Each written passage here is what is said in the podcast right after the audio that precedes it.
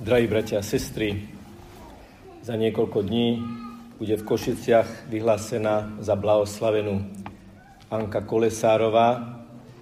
Prečítam vám teraz pastierský list konferencie biskupov Slovenska k príprave na blahorečenie Božej služobnice Anny Kolesárovej. Drahí bratia a sestry v Kristovi, každý deň máme osobnú skúsenosť zápasu medzi dobrom a zlom. Sú chvíle, kedy v tomto zápase zlyhávame, ako sme to počuli v príbehu o pokúšaní v raji. Vtedy sa v nás prejavuje zranená prírodzenosť ako dôsledok dedičného hriechu. A sú aj chvíle, keď s pomocou Božou výťazíme a patríme do Ježišovej rodiny, do rodiny tých, ktorí plnia Božiu vôľu. Čo všetko sme ochotní urobiť, aby sme zvíťazili nad zlom, nad hriechom. Na území Košickej arcidiecézy v dedinke Vysoká nad Úhom sa nachádza jeden hrob, na ktorom je nápis Radšej smrť ako hriech. Je to hrob Božej služobnice Anny Kolesárovej. Určite ste už zaregistrovali informáciu o jej šíriacej sa úcte, o mnohých mladých, ktorí putovali a putujú k jej hrobu a aj o jej završenom procese blahorečenia. Po dlhých rokoch nuteného mlčania počas minulého režimu sa môžeme vrátiť k jej životnému príbehu a svedectvu. Anna Kolesárová sa narodila 14. júla roku 1928 keď mala 13 rokov, zomrela jej mama.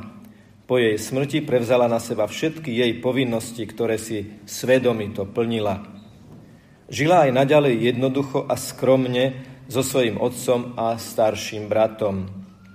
Anna pravidelne chodievala do kostola na bohoslužby a pobožnosti, pristupovala k sviatostiam, rada sa modlievala svätý ruženec.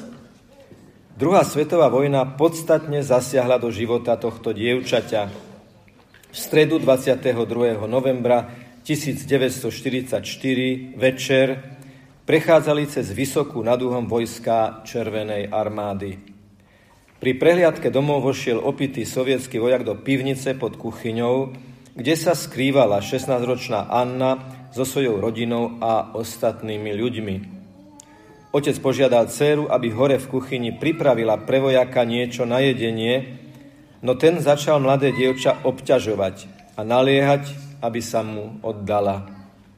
Ona však napriek hrozbám, že ju zastrelí, odmietla a volila si radšej smrť. Vytrhla sa mu z rúk a utekala naspäť do pivnice. Nahnevaný vojak sa ponáhľal za ňou, namieril zbraň a zakričal, aby sa rozlúčila s otcom. Hneď na to svoju hrozbu pred očami jej otca uskutočnil a vypálil dve rany. Anna zomrela pri zvolávaní svetých mien Ježiša, Márie a Jozefa. Kvôli neutichajúcim bojom bola pochovaná potajomky na druhý deň, neskoro večer a bez kňaza. Pohrebné obrady dodatočne vykonal vtedajší farár Anton Lukáč až 29. novembra 1944. Po cirkevnom pohrebe do matriky zomrelých zapísal poznámku Hostia sancte castitatis, hostia svetej čistoty. Do farskej kroniky v Pavlovciach nad Uhom dopísal, že Annu vo chvíľach, keď odvážne a bez zaváhania bránila svoju čistotu, posilňoval eucharistický Kristus, lebo krátko predtým pristúpila k sviatosti zmierenia a k svetému prijímaniu. Niekto by však mohol namietať, že Ankin hrdinský skutok bol skôr prejavom zúfalstva, než obranou čistoty. Ona si však aj napriek mladému veku plne uvedomovala, čo ju kvôli tomuto odmietnutiu naozaj čaká. V tej chvíli nemala veľa času rozhodovať sa a filozoficky uvažovať, čomu dať prednosť. Rozhodla sa podľa hlasu svojho svedomia, podľa hlasu Boha Ježiša Krista, ktorý sa v jej svedomí ozýval už dlho. Cítila, že nemôže konať inak, iba povedať rozhodné nie tomu, čo by ju oberalo o skutočnú slobodu a pokoj srdca. keď odmietla násilníka, neušla von preč z domu, aby si zachránila život. Naopak, rozbehla sa priamo k svojmu otcovi. On jej bol najlepším učiteľom a zároveň stelesnením viery v osobného Boha. Tam hľadala útočisko. Preto si aj my môžeme podľa jej príkladu uchovať čisté srdce iba blízko pri Bohu, pri nebeskom Otcovi. Dnes je tých pokušení proti čistote oveľa viac ako kedysi, doliehajú na mladú dušu z každej strany, cez internet i médiá. Pokušeniam sa síce nevyhneme a ani zaváhaniam či pádom, tie sú prejavmi našej nedokonalej ľudskej prirozenosti. Sú to limity krehkosti, ktoré nás, hriešných ľudí, charakterizujú.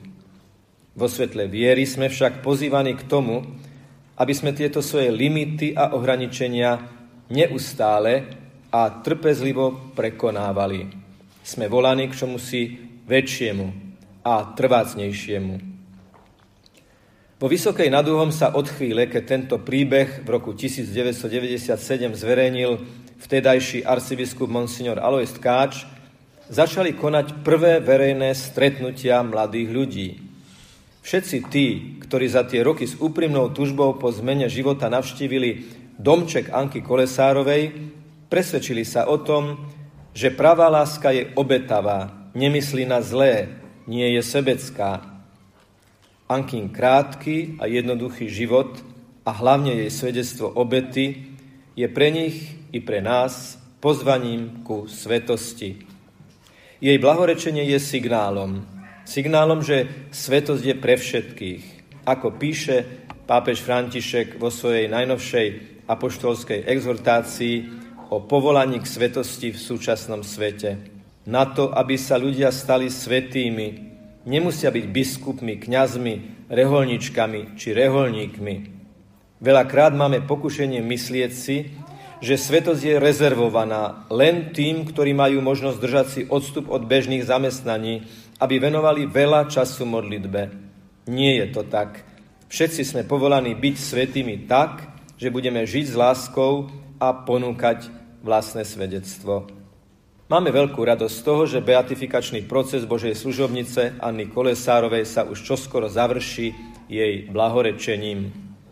Touto cestou vás chceme srdečne pozvať na túto výnimočnú udalosť. Slávnostnú svetú omšu, spojenú s blahorečením, budeme celebrovať v sobotu 1. septembra 2018 v priestoroch štadiona Lokomotíva v Košiciach, Príďte, aby sme spoločne vydali svedectvo o tom, že na východnom Slovensku, ktoré mnohí tak podceňujú, sa našiel vzácny poklad, cenná perla, ktorá svojou žiarou zviditeľňuje vzor čistej a obetavej lásky. Všetkých vás odovzdávame a zverujeme nepoškodenému srdcu Pany Márie a vyprosujeme vám Božiu pomoc i požehnanie. Nech vás žehná Všemohúci Boh, Otec i Syn i Duch Svetý, vaši biskupy. Nech je pochválený Pán Ježiš Kristus.